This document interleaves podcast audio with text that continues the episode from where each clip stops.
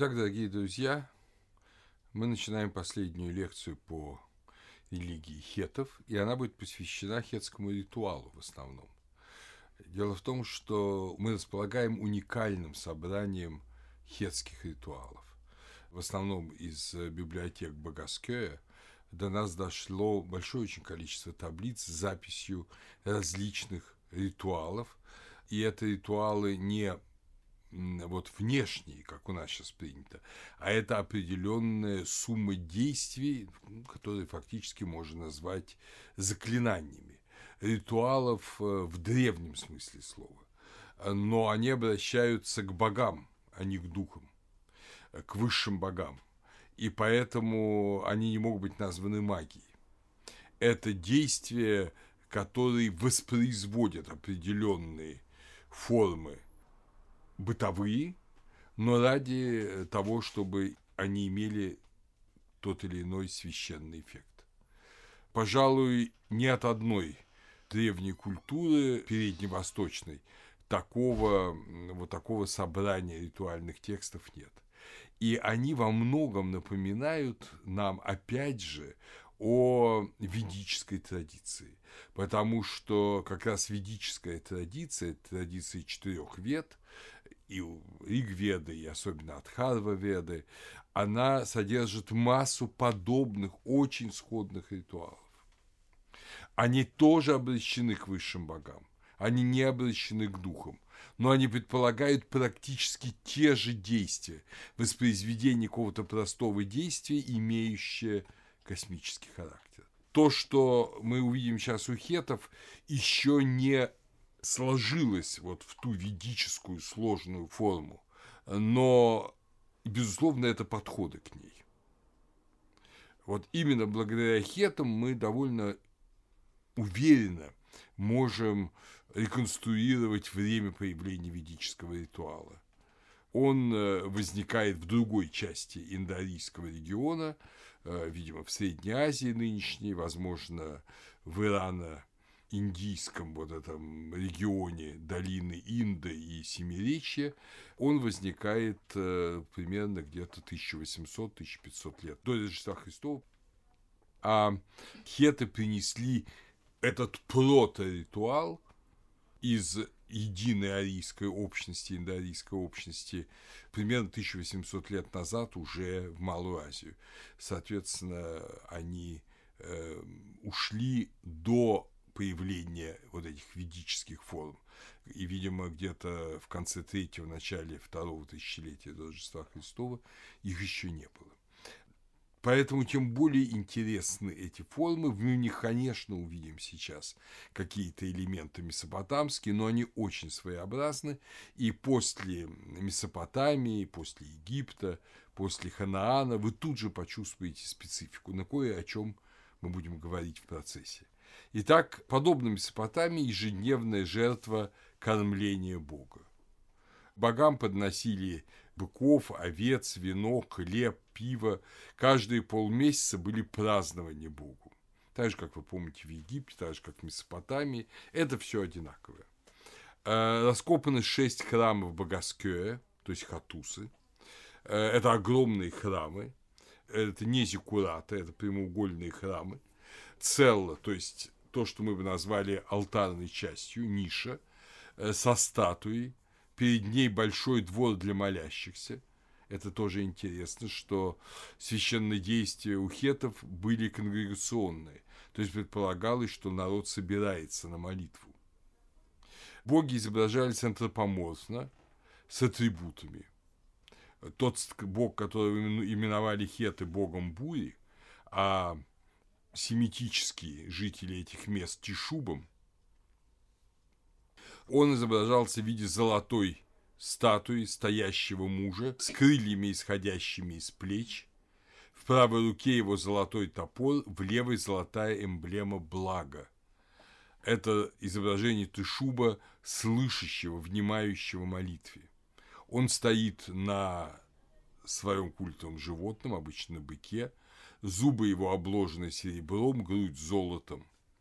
Два духа, которые следят за исполнением суда и справедливости, Нинатта и Кулитта стоят с двух сторон близ его крыльев.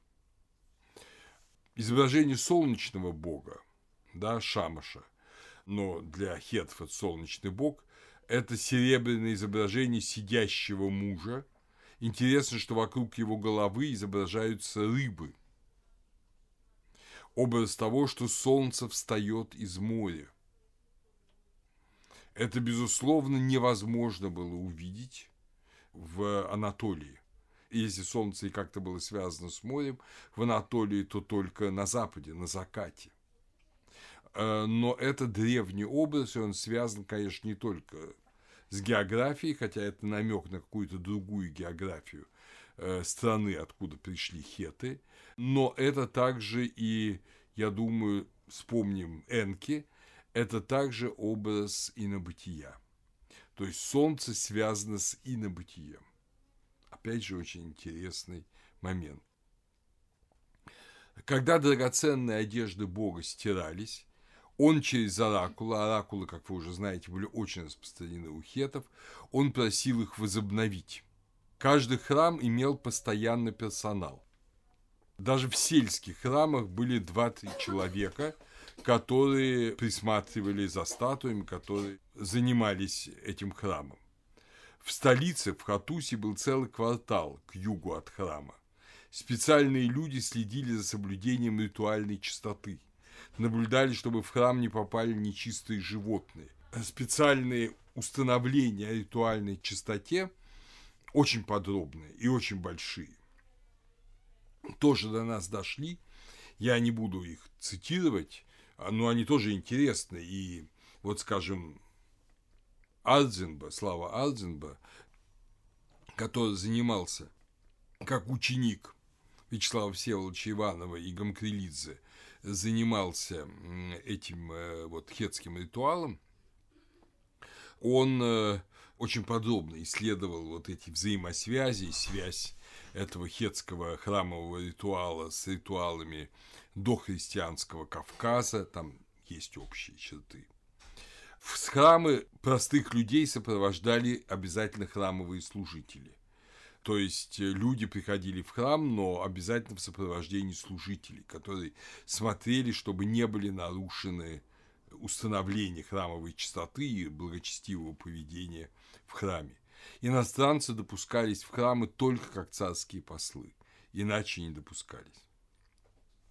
Если в Хатусе мы видим огромные храмы, во многом похожие на будущие храмы Греции, вот эти прямоугольные колоннады, то в сельская религия, она была намного более простой, но там тоже были свои маленькие храмы и сельские святилища, и в них обычно поклонялись не антропоморфным изображениям, а оружию, изображением животных или так называемым хуваси. Хуваси – это камень на резном основании. Это, конечно, очень древняя традиция. Вы помните, что она была в раннем неолите. Вот эта э, традиция Эрихона, Бейды, когда такой аморфный камень был объектом поклонения. То же самое, как вы помните, было и в Ханаане. Э, наиболее древние святыни были обычные вот камни, большие каменные глыбы неопределенной формы камень – образ вечности, неопределенная форма, отсутствие формы, бесформенность, безвидность камня – это признак того, что божественное на самом деле не имеет нашего вида, не имеет нашего образа. Я не думаю, что то, что мы видим у хетов, вот этих хуваси, это заимствование. Конечно, нет – это древняя, очень-очень древняя общая традиция. Она в какой-то степени дошла и до Арийской Индии. В ней это тоже есть. Повсюду на Востоке, но как и у ариев, празднуются весенние и осенние празднества, совместные пиры и застолья. И вот эти совместные пиры и застолья, они имели огромное значение, потому что на них соединялись живые и умершие. вместе, и вот в радостном таком единстве пребывали. Отсюда и наша тризна, наши поминки. Вы увидите потом по некоторым текстам, особое значение имели родники. Практически любой родник, любой источник воды, бьющий из-под земли, он имел очищающее действие, и он очень ценился. Многие родники были объектами поклонения. В какой-то степени это осталось даже до сих пор у нас, когда к родниковым источникам, к источникам воды, естественно, даже в городах мы видим целое паломничество. Конечно, мы забыли, когда наши очень-очень давние предки почитали родники, но эта традиция вот где-то осталась. Э, один из э, таких вот народных мистиков Болгарии э, еще в 30-е годы учил, если хочешь очиститься, очищай родники. Болгария, Фракия – это один из путей движения индариев. И я думаю, что эта древняя традиция там осталась, несмотря на то, что на Балканах очень много народов сменяли друг друга. В храмах имелись бассейны и емкости для воды, видимо, тоже для омовений и очищений. А теперь я вам уже прочту ну, с некоторыми, естественно, купюрами очистительные ритуалы. Он сохранился у нас на нескольких табличках, в нескольких вариантах. И ну, я не буду говорить все подробности, тем более, что мне бы не хотелось, чтобы эти древние ритуалы кто-то пытался бы воспроизводить, но они очень интересны. Э, значит, ритуалы совершаются при наступлении ночи. Как правило, их совершает жрица, которую именуют старая женщина, старица. Здесь опять же мы видим интересную вещь, что если в Египте жрицы бы имели подсобное значение, главную роль играл жрец, а жрицы именовали певицами Бога. А если в Месопотамии жрица имела подсобное значение как э, образ Исиды, как э, участника вот этого храмового священного брака, то здесь это важный, важное действующее лицо ритуала, никак не связанного с ее полом. Такой интересный момент, который нас опять же э, вводит вот в эту культуру арийскую. Итак, э, ритуал начинался формулой «на благо царя», именовалось Бога, но это имелся в виду царь, «на благо царя, царицы и заказчика» совершается ритуал. Опять же, обратим внимание, что у ведических ариев, которые ушли на восток, у них, конечно, был э, царь Раджа, но он не имел никакого сакрального статуса и был фактически воинским предводителем, князем. А священный статус скорее имел его брахман, пурахита. Здесь же обязательно в каждом ритуале, который совершает для себя обычный человек, присутствует имя царя. И это не случайная вещь. Дело в том, что поскольку эти ритуалы имеют огромную силу, то они могут быть во вред царю. Это, кстати, очень сурово наказывалось. И вот чтобы никто даже не подумал, что это может быть во вред царю, обязательно до заказчика те же самые блага призываются на царя, царицу, часто на их детей. Здесь первый элемент ритуала, очистительного ритуала, это растение, которое, по всей видимости, является мыльным корнем. По крайней мере, это то растение, оно называется натровое растение, из него делается мыло. Видимо, это мыльный корень. И вот это натровое растение, его дает старая женщина тому, значит, помните, старая женщина – это жреческий титул, это не просто старушка с улицы. Его дает старая женщина тому, кто несет регалии царицы во время обряда. И при этом говорит слова не совсем обычные, и тем очень интересные. Пусть клевета, богохульство и нечестие войдут в этот храм, войдут, я подчеркиваю, и прорастут там, как растение мыльного корня. То есть э, заказчик хочет очиститься от э, некой скверны. Но вроде бы старая женщина говорит прямо противоположное. Пусть войдут в храм, пусть оно расцветет там, вот это растение. Да никто не вырвет его там. А дальше удивительным образом дается тут же комментарий. А теперь посмотри, это текст, прямой текст. А теперь посмотри, что случится. Бог, собиратель трав, срежет это цветущее растение, а потом превратит его в угли. Очевидно, это будут делать, конечно, священнослужители. И как мыльный корень превращен в угли и мыло, так превратятся в угли и мыло злое слово, лживая клятва, проклятие и нечестие. Да не будут они более существовать для моего Бога, Бога царя. И также да не будут они существовать для жертвователя. Да будет Бог и жертвователь свободны от них как он или она превращает этот мыльный корень в мыло, также достанут мылом злое слово, лживая клятва, проклятие и нечестие. То есть, это все, эта цитата закончена, теперь я уже поясняю сам. То есть, из проклятия слово превращается в свою противоположность, в мыло, в очищающее средство. Опять же, помните, что главная субстанция мыла, да, натор, nature, чистый, был эпитетом Бога в Египте. Значит, первый этап очищения закончен с травой мыльного корня и с мылом. Дальше идет луковица. Не волнуйтесь, я вам не буду читать все формулы, но хотя бы первые две.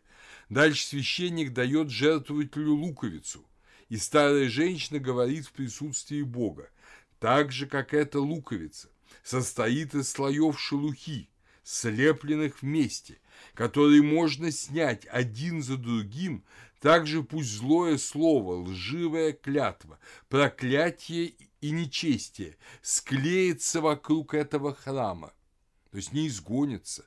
Храм берет все в себя и сам уничтожает все это. А теперь я очищаю эту луковицу от шелухи и оставляю только голый ствол ее. И пусть жертвователь также избавиться от злого слова, лживой клятвы, проклятия и нечестия, как этот Божий храм. Да будет чист от этого Бог, то есть царь, и жертвователь. Потом сложенная вдвое веревка, и с ней тоже идет целый ритуал. Потом бассейн с игрушечным корабликом, на который кладут маленькие кусочки золота и серебра и выводят по специально прорытому каналу в реку и говорится, что так же, как вот эти кусочки золота и серебра, так же пусть все нечестие выйдет в реку и унесется по реке Бог весь куда. После этого берется большой кусок серебра в три сикли серебра, он омывается водой, и тут произносится фраза «Кто бы ни сказал злое слово в присутствии Бога, то есть царя, так же, как черная земля поглощает эту воду, стекающую из серебра, так же да поглотит земля злое слово. Да будут эти слова свободны и не слиты со злом. Да будет Бог и жертвователь свободны от этого. Вот, понимаете, вот эта форма обрядов. Вы понимаете, что здесь храм играет совершенно особую роль. Храм поглощает но и бог храма, поглощает и уничтожает собой вот зло, скверну, клевету, все, что и сам человек сказал, и на него пришло. То есть особое место храма. Храм – это святыня, уничтожающая зло. Это опять же, дорогие друзья, очень как бы косвенно, но похоже на знаменитую битву богов, когда боги побеждают демонов, девы побеждают своих противников в ведическом ритуале и таким образом очищают жертвователей, потому что все ведические ритуалы – это ритуалы, заказанные жертвователем, точно так же. Но опять же роль царя. В конце этого ритуала произносится формула «Как замену царя Пусть жертвователь возложит руки на быка, взамен царицы на корову, одна овца и один козел. Когда это будет сделано, старая женщина скажет, каким бы злым словом, ложной клятвой, проклятием или нечестием не была причинена боль Богу, да унесет их замена, то есть эти животные, далеко от Бога. Да будут свободны от этого Бог и жертвователь. После этого жертвователь поет гимн, гимн прилагается, но его нет. То есть он должен быть приложен, но его в нашем распоряжении нет. И приносит в качестве приношения небольшой жертвенный хлеб и небольшой сыр. Видите, в итоге даже этот баран и этот бык, они не приносятся в жертву. Это дорогая слишком жертва. В жертву приносится хлеб и сыр. Но руки кладутся на голову животных. Гимн. Вот этот гимн, мы потом один такой гимн послушаем. Эти гимны, они особенность, опять же, индорийской культуры. Собственно говоря, то, что мы называем гимнами Ригведа, это же есть вот эти гимны шукты, эти э, гимны, которые поет специальный священник, э, ну, возможно, раньше пел и сам жертвователь, эти священные гимны, которые и есть и прославление, и сила, и залог будущей победы над дасьями, над демонами сохранился ритуал против колдовства, очень подробный. Ритуал против чумы. И здесь очень важно заметить, что очень многие ритуалы, вот записанные и сохранившиеся до наших дней, хетские, а это не какие-то безличные ритуалы. И не какие-то ритуалы, которые, как в Египте, сам тот, бог тот, сообщил людям. Нет – это слова определенных мужчин и женщин, которых позднее будут, видимо, именовать именно таких, как они, будут именовать риши, провидцами Арии. И им будут приписывать гимны вет. Ведь каждый гимн вет – это шрути, это услышанное кем-то, каким-то провидцем, каким-то человеком, который способен слышать божественные глаголы. И вот то же самое мы видим у хетов. Ничего подобного нет, как я знаю, э, ни в Египте, ни в Месопотамии. Вот, например, ритуал против чумы. По всей видимости, это была большая беда для хетов и вообще, наверное, для индаариев, потому что это степная полоса, много этих грызунов-переносчиков вот этих страшных болезней, в том числе чумы.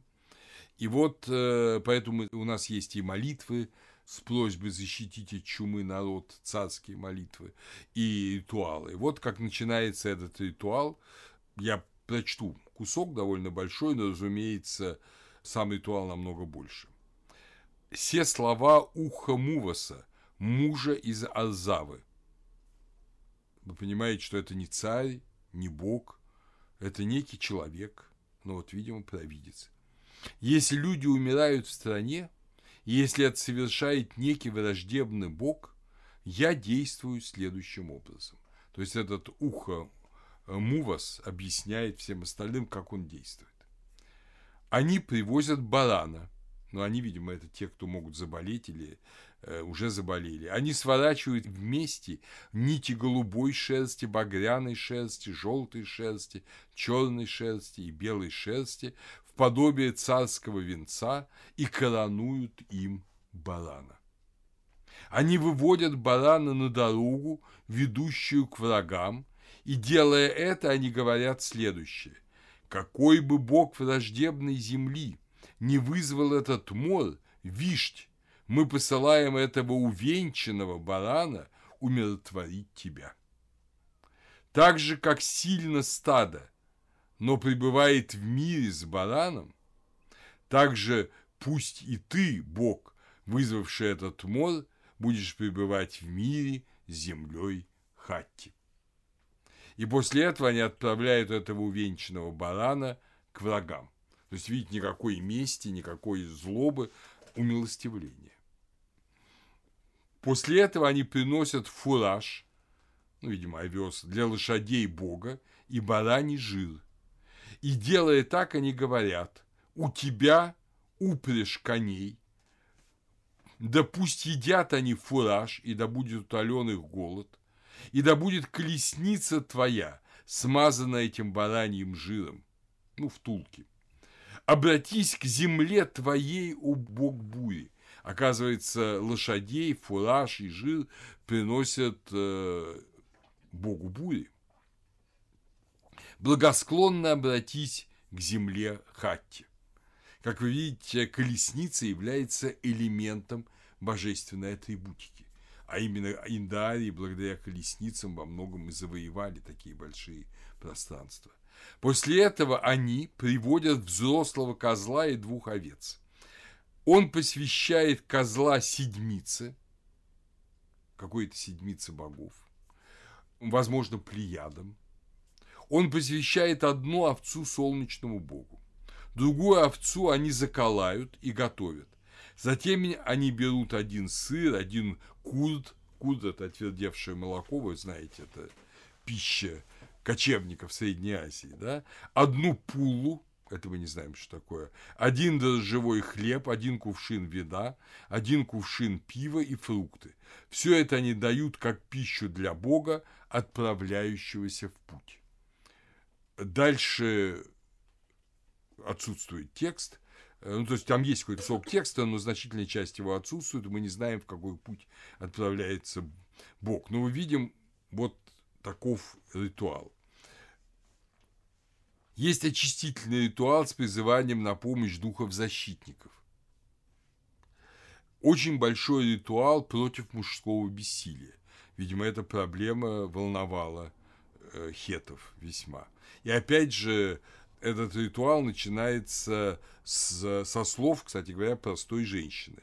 Это слова Писсувати, жены из Арзавы. Если мужчина не имеет производительной силы и утратил желание к женщинам, я совершаю возлияние у Лилия Сису и молю его в течение трех дней. Конец этого ритуала утрачен. Так что воспользоваться им, даже если кто-то бы и захотел, вряд ли сможет. Но важно то, что это, видите, тоже ритуал, фактически открытый частному человеку. Особенность индоарийской культуры, которая очень скоро после этого породит ведическую традицию. Интересный очень большой, очень большой текст «Ритуал против домашних ссор». Актуальная тема. Все слова Мастиги, жены из Кизуватны, если отец и его сын, или муж и его жена, или брат и его сестра в ссоре, когда я примиряю их, я действую в отношении их так. Дальше идет подробнейший ритуальный текст с жертвами, с животными, с возложением венков, с плетением шерсти. Так что ссоры у хетов заглаживались нелегко, но заглаживались. Это мы должны иметь в виду и сами стараться поменьше ссориться. Интересно очень текст призывания богов. То есть, когда людям нужна помощь богов, они призывают богов. Это длинный текст и, кстати, очень красивый. «О боги, возвратитесь в свои прекрасные великолепные святилища, воссядьте вновь на престолах ваших, на седалищах ваших, Вновь воссядьте на ваших святых, прекрасных и великолепных тронах. Я хочу обратить ваше внимание, что человек призывает богов, которые, видимо, он чувствует себя богооставленным. Но это не значит, что ушли боги вообще. Это была бы трагедия, боги уходят, да, это что-то в стиле действительно уже э, философии XIX века смерть богов, Нибелунги и так далее. А здесь речь идет о другом. Боги ушли для этого человека. И он призывает, что боги воссели, я думаю, в нем самом. Не в храмах, не вообще где-то там, на небесах, а в нем самом. Боги ушли из него, и они должны воссесть на престолах и седалищах и великолепных тронах в нем, мы помним эти замечательные слова «Христа мы придем с Отцом моим и обитель у Него сотворим». Вот примерно об этом же призывает хетский текст. И дальше продолжается. Опять же, вы помните, что обязательно надо упомянуть царя. Подайте царю и царице жизнь, благо, здравие, долголетие, силу творения, ну, имеется в виду креативную силу рождения детей, сыновей и дочерей, внуков и внучек, правнуков и правнучек. Для мужа подайте мужественность и доблесть, для жены женственность и материнство. Для всей земли подайте любовь и верность, Божью любовь и Божью милость, возвышенный дух в Боге и возвышенный дух в человеке, доблесть и руки победоносные, плодородие и процветание страны, плодородие людей, скота крупного и мелкого, изобилие зерна и вина. Даруй царю верность и преданность его колесничих и воинов пешего строя. Вот, собственно говоря, а дальше идет ритуальное указание.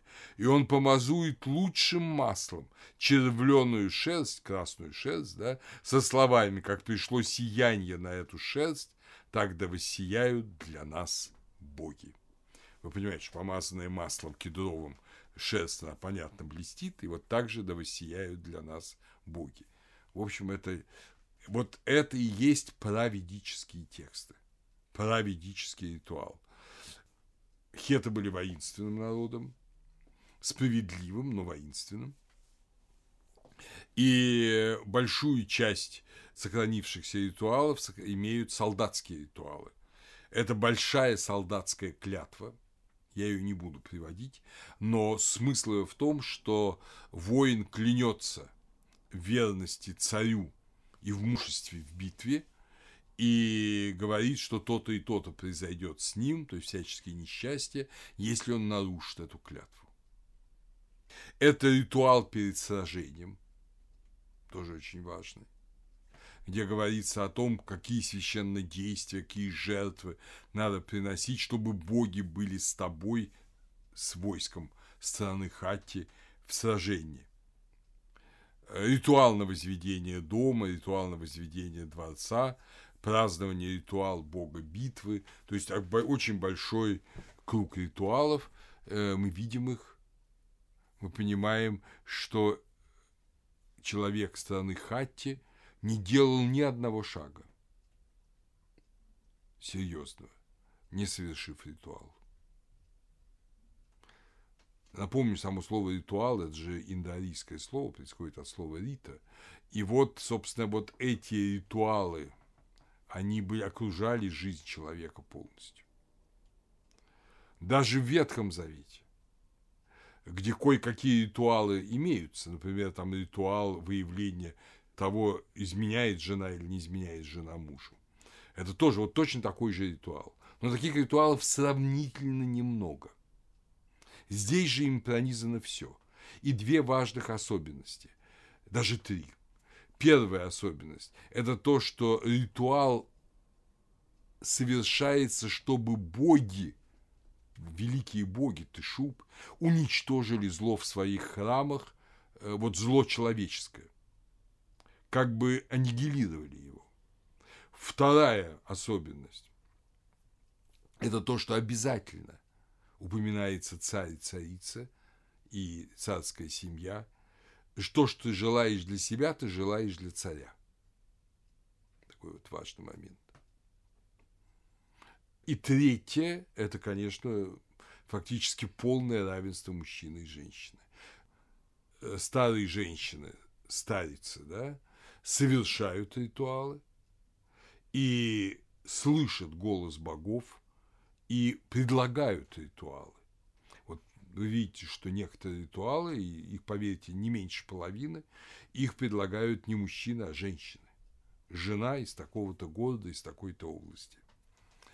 А теперь посмотрим, вот как бы войдем в этот мир хетов и посмотрим его изнутри в самом, казалось бы, банальном аспекте среди многих инструкций, которые до нас дошли, инструкция храмовой прислуги, инструкция дворцовой прислуги, есть сравнительно небольшой текст, инструкция начальника пограничной стражи. Но мы должны себе представить, что такое начальник пограничной стражи. Ну, это, скажем, генерал, да, который руководит э, охраной границы. Для хетов больная тема, поскольку хетское государство на севере и северо-востоке граничило с, в общем-то, горными областями уже в Малой Азии, населенными как они считали, дикими народами, видимо, адыго-абхазской семьи, которые совершали набеги, которые не знали закон, не знали правды, э, не знали государственности, в общем, их считали варварами. Так это или нет, не так. Это другой разговор, я думаю, что на самом деле никакие варвары они не были, но это вот тот самый бич – который постоянно преследует цивилизованные народы.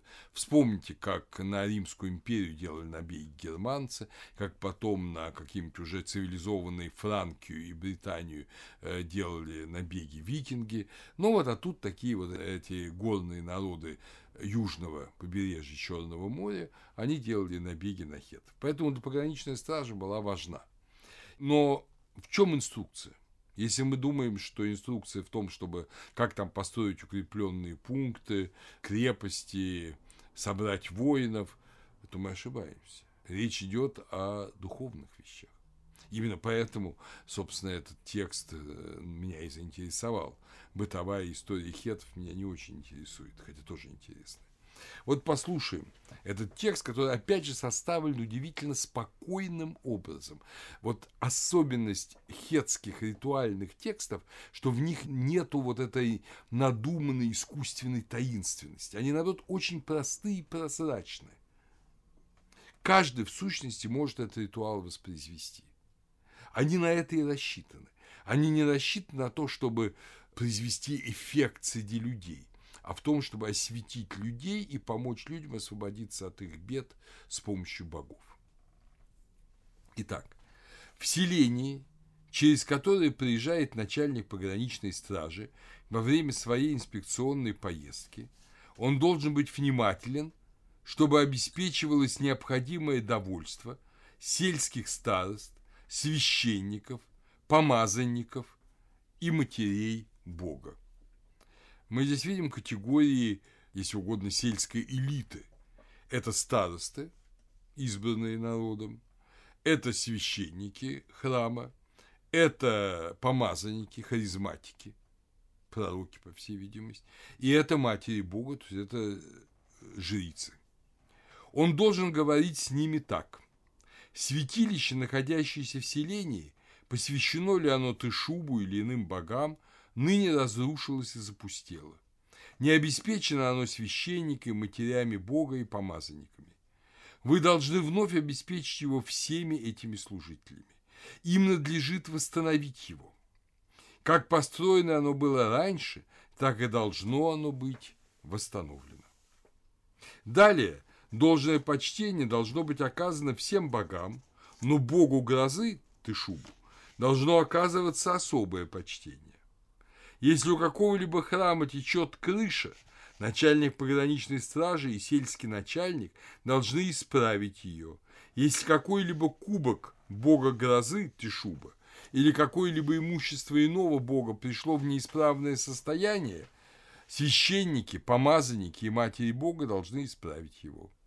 Затем начальник пограничной стражи должен составить опись имущества Бога и представить его солнцу, то есть царю. Затем они должны молиться богам в должные дни. Если какой-нибудь день установлен для почитания какого-либо бога, он и должен почитаться в этот день. Если у какого-то бога нет священника, помазанника или матери бога, надо назначить такового.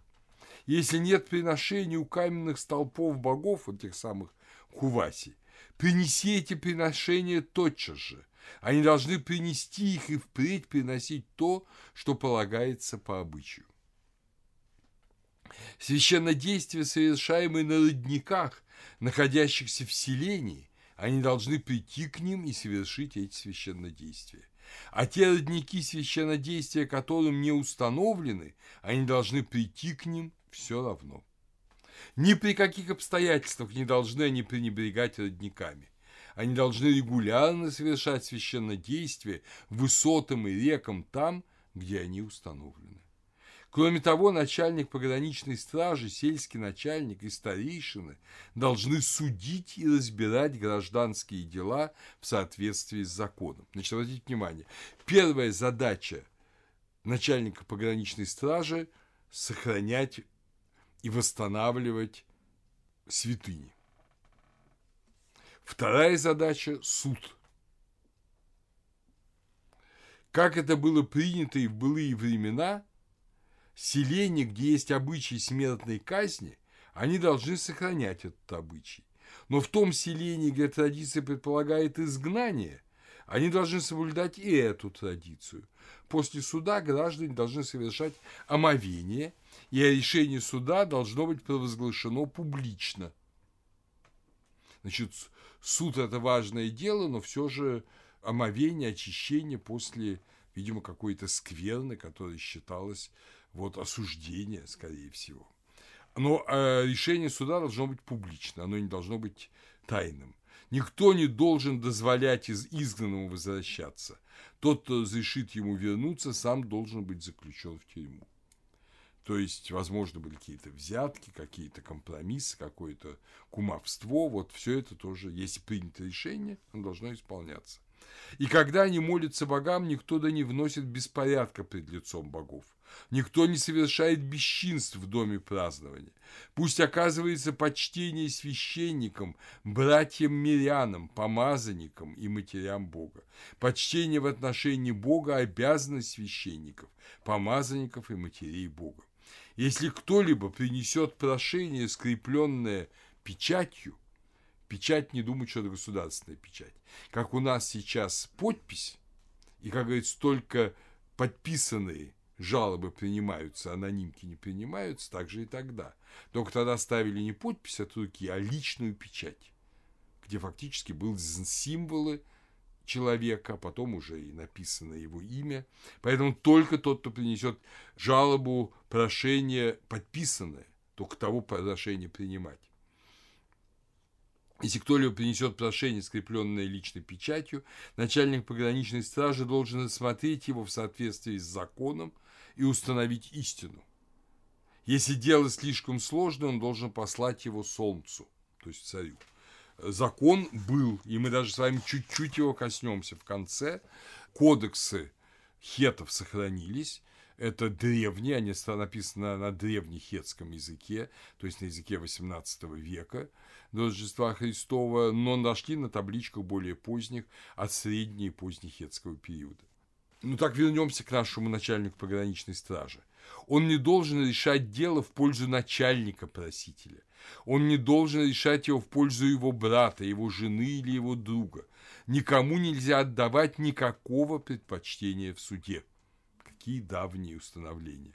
Он не должен справедливое решение подменять несправедливым и не должен несправедливое выдавать за справедливое никогда. То, что поистине, то он и должен делать. То есть это великое священное дело. Если так делать, то и граница будет на замке. Когда ты, то есть начальник стражи, приезжаешь в какое-либо селение, собери всех его жителей вместе – тот, кто имеет жалобу, рассуди ее и вынеси решение поистине. Если раб какого-либо человека или рабыня какого-либо человека, или вдова жалуется на кого-либо, рассуди эти жалобы и вынеси решение поистине. У нас при Екатерине было запрещено принимать жалобы от крепостных, а у хетов за сколько, да, за три с половиной тысячи лет до Екатерины – требовалось, чтобы и прошение, и жалоба раба, и рабыни, и самой там жалкой вдовы была принята и рассмотрена. Если тут будут люди, дальше перечисляются названия, которые некоторые ученые считают сословиями, и к этому есть основания, а некоторые, как, например, и Вячеслав Всеволодович Иванов, считают жителями городов. И к этому тоже есть основания, мы не знаем. Но дальше перечисляются, если тут будут люди Кассии, Химува, Тагарамма и Исува, отнесись и к ним со вниманием. То есть, если это люди будут какие-то вот необычные, странные, ну, ты их все равно должен, или наоборот, э, вельможи или наоборот какие-то ремесленники, мы не знаем. Часть этих э, имен перечислили в 54-м статье закона хетов, э, но кто они такие, мы не знаем. Что касается погребения, практиковалась кремация, как и у большинства ариев, и сожжение сельскохозяйственных орудий на погребальном костре, даже для царя. Кстати, эта традиция широко была распространена, ее приняли для себя и евреи, когда очень часто совершали все сожжения из сельскохозяйственных орудий и приносили как жертву быков или коров, которые пахали поле. И сжигали и сельскохозяйственные орудия, и на них готовили жертвенных животных. А здесь-то была нормой даже для всех должны были быть сожжены сельскохозяйственные орудия. Это очень глубокий символ. Он связан, конечно, с рождением, с семенем, входящим в землю, с возрождением и жертвенный костер, поднимающийся к небу, погребальный. Это образ огненного восхождения умершего в небесной обители. Так, по крайней мере, понимали это арии э, ведические, но так, видимо, это понимали и у хетов поздней традиции сожжения вдов, конечно, не было, но вдова сжигает некоторые личные вещи мужа. Такая была традиция. То есть, видимо, чтобы эти вещи были с ним там. Живые приносят жертвы душам умерших. Статуи предков находятся в домах, и их возят с собой, когда переезжают на новое место. Душа умершего, если она обижена живыми, будет преследовать этих живых, пока не получит удовлетворения. В могилах после кремации найдено мало вещей. Иногда кости животных отризны – свинья, овца, корова, иногда кости собаки, как проводника. Несколько раз лошадь или ее статуэтки. Аллюзия степной жизни вообще к лошади было очень странное отношение, очень странное. В законах хетов все формы э, вот, соединения человека с животным, с садомией, все карались очень строго, я об этом скажу. Только соединение с конем и мулом не каралось. Почему? Есть один намек на это. Дело в том, что в ведическом ритуале э, есть такой царский ритуал Ашваметха, жертвоприношение коня, где имитировалось соединение царицы с конем. Это была часть священного ритуала. Там это была только имитация, но такая довольно прозрачная. И, возможно, это как-то связано и с вот древностью глубочайшей, ну и со степным образом жизни, когда конь был ну, фактически альтер-эго человека. То есть вот такие вот интересные моменты. Маккуин, которая э, написала специальную работу о сельской религии хетов, очень интересную, она замечает, что много совместных захоронений взрослых и детей. И задает вопрос, не жертвы ли это? То есть не было ли того же, что было и в Ханаане, жертвоприношение младенцев. Но никаких э, свидетельств человеческих жертвоприношений у хетов нет вообще. Так что, по всей видимости, это родовые могилы, тем более это кремационные могилы, где в одну и ту же могилу сыпали пепел и обгоревшие кости и взрослых, ну, к сожалению, понятно, и детей, потому что детская смертность, как всюду в древности, у хетов тоже, наверное, была достаточно высока. Наконец, посмотрим молитвы. Вот молитва солнечной богини города Аринны, госпоже страны Хатти, царицы неба и земли. Ну, какая-то аллюзия есть и, конечно, с Инанной Астарты. Это текст я взял в переводе Вячеслава Всеволодовича Иванова. «О богине солнца города Арины, царица всех стран! В стране Хати тебя зовут именем богини солнца города Аринны, но в той стране, которую ты сделала землей кедров, тебя зовут именем Хебат». То есть, грубо говоря, та земля, на которую мы пришли, земля, где живут семитические народы, там тебя зовут Хебат. Я Пудухеппа, опять же, молитва от лица женщины, царицы, конечно, но все-таки. Я Пудухепа, издавна твоя служанка, я телка из твоего коровника, я камень в основании твоего храма. Ты, госпожа моя, воспитала меня, а Хаттусилис, твой слуга, за которого ты меня выдала замуж, был предан богу грозы, ты шубы, города Нерика, твоему любимому сыну, то есть бог грозы, любимый сын Арины.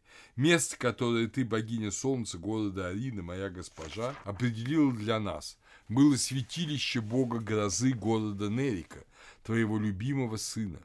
Ты знаешь, богиня солнца города Арина, моя госпожа, что прежние цари пренебрегали этим святилищем.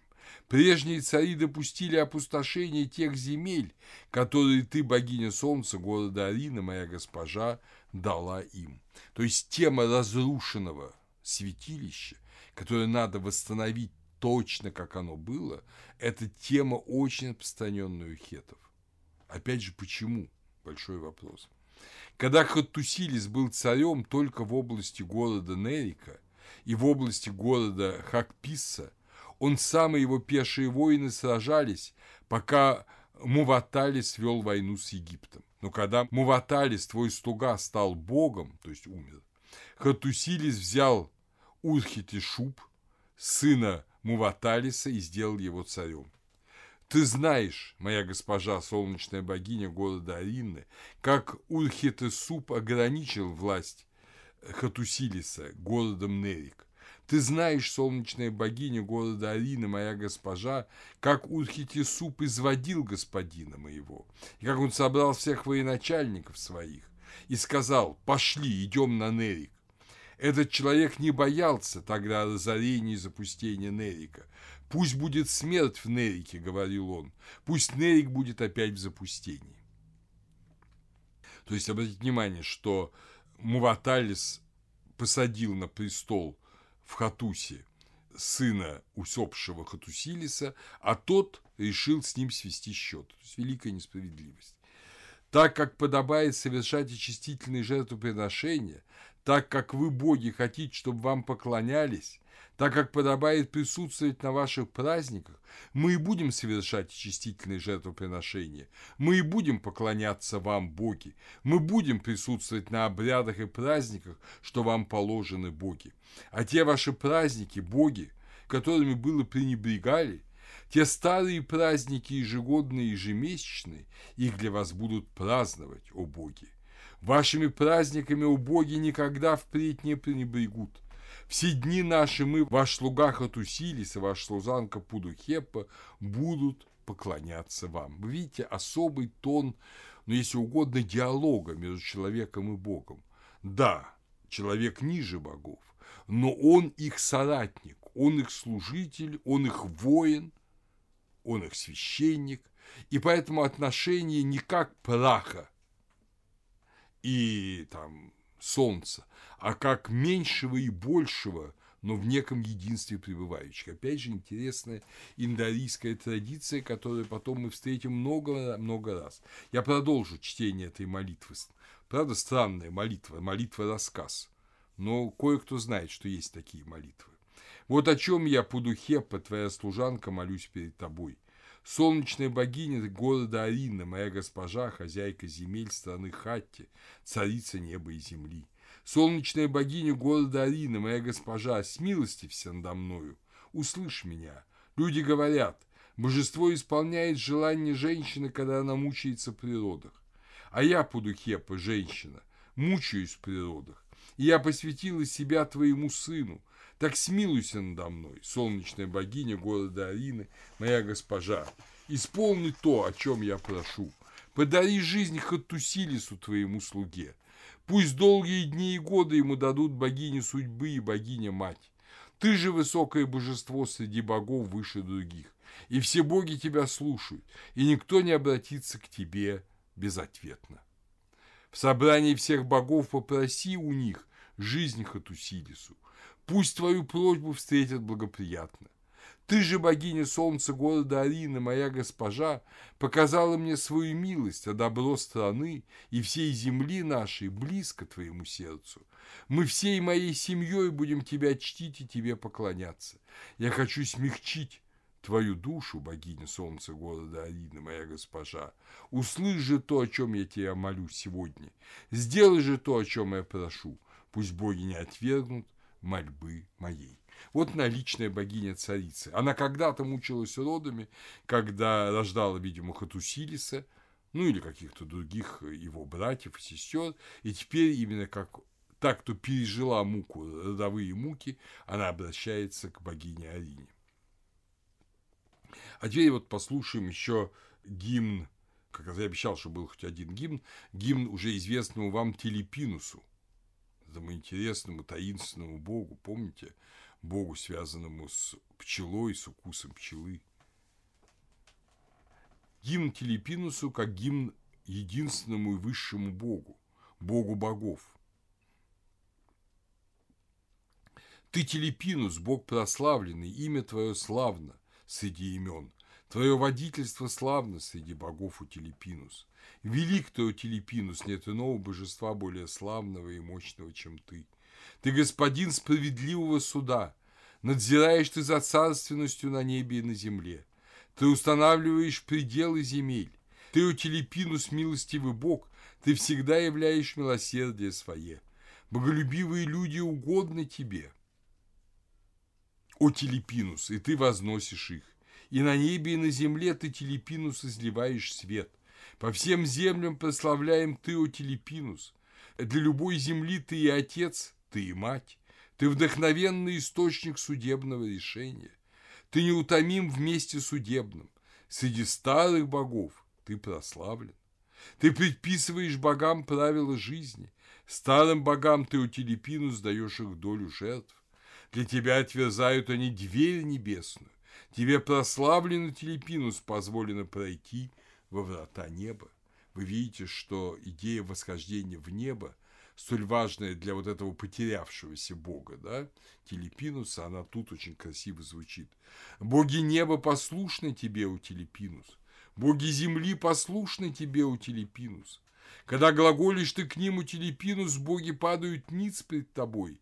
Для притесняемого, для сироты и вдовы ты отец и мать. Дело сироты и притесняемого ты, Телепинус, принимаешь в свое сердце. То есть ты славен тем, что ты судишь. Ты славен тем, что ты заботишься о слабых и больных, нищих и сиротах и вдовах. Вот образ Бога, Бога-защитника. Интересна молитва Контузилиса в страданиях. Кусочек этой молитвы маленькими мы уже приводили, не говоря о том, чья она. Контузилис – это не царь, он какой-то вельможа. Возможно, он царский родич. Но он, видимо, впал в какую-то тяжкую болезнь. Послушайте вот этот кусок из этой большой молитвы.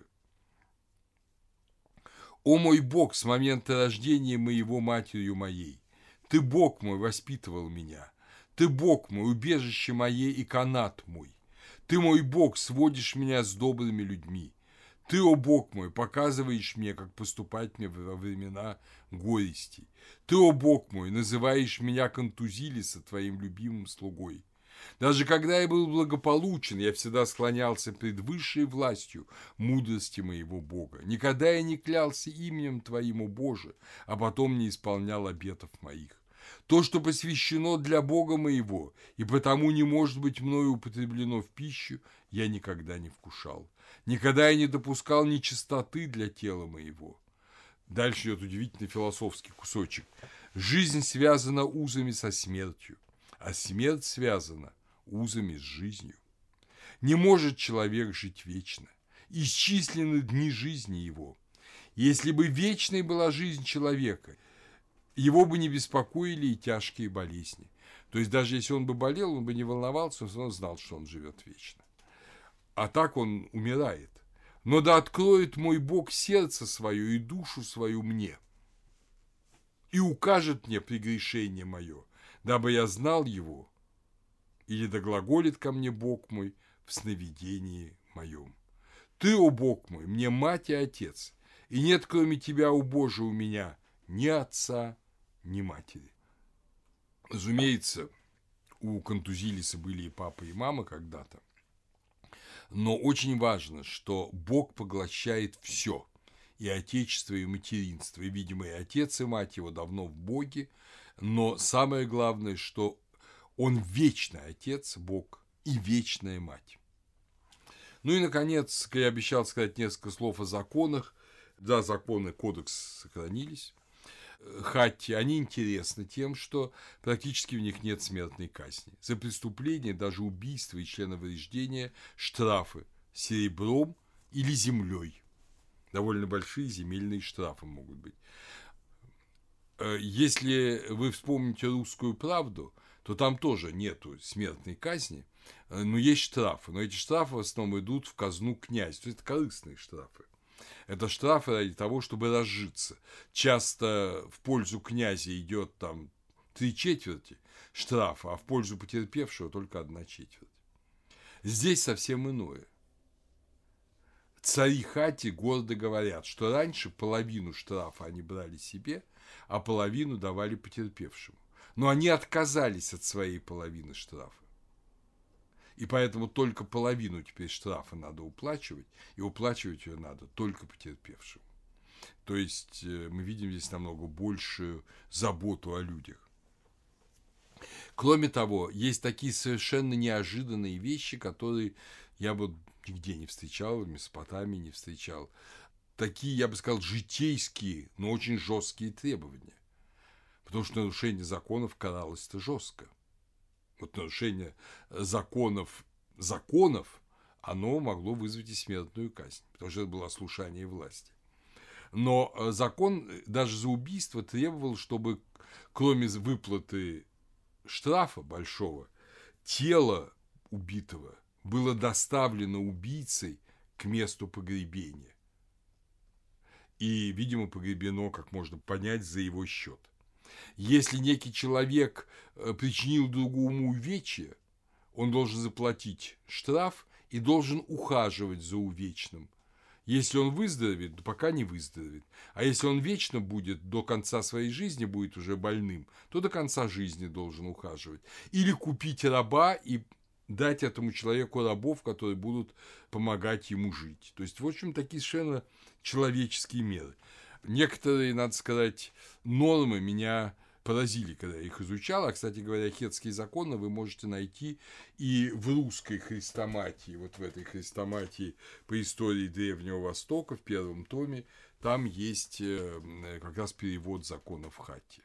Э, например, э, довольно, ну, очень большая, большой штраф, но я думаю, по делам, за откушенный нос. 30 мин серебра. За порванное ухо 12. Интересная оговорка. Если ты вторично засеял поле, которое до тебя засеял другой, то ли это таким образом захватывается поле, то ли нарушается воля человека. То есть это такое таинственное немножко место, но за это раньше полагалась смерть. Причем смерть жестокая.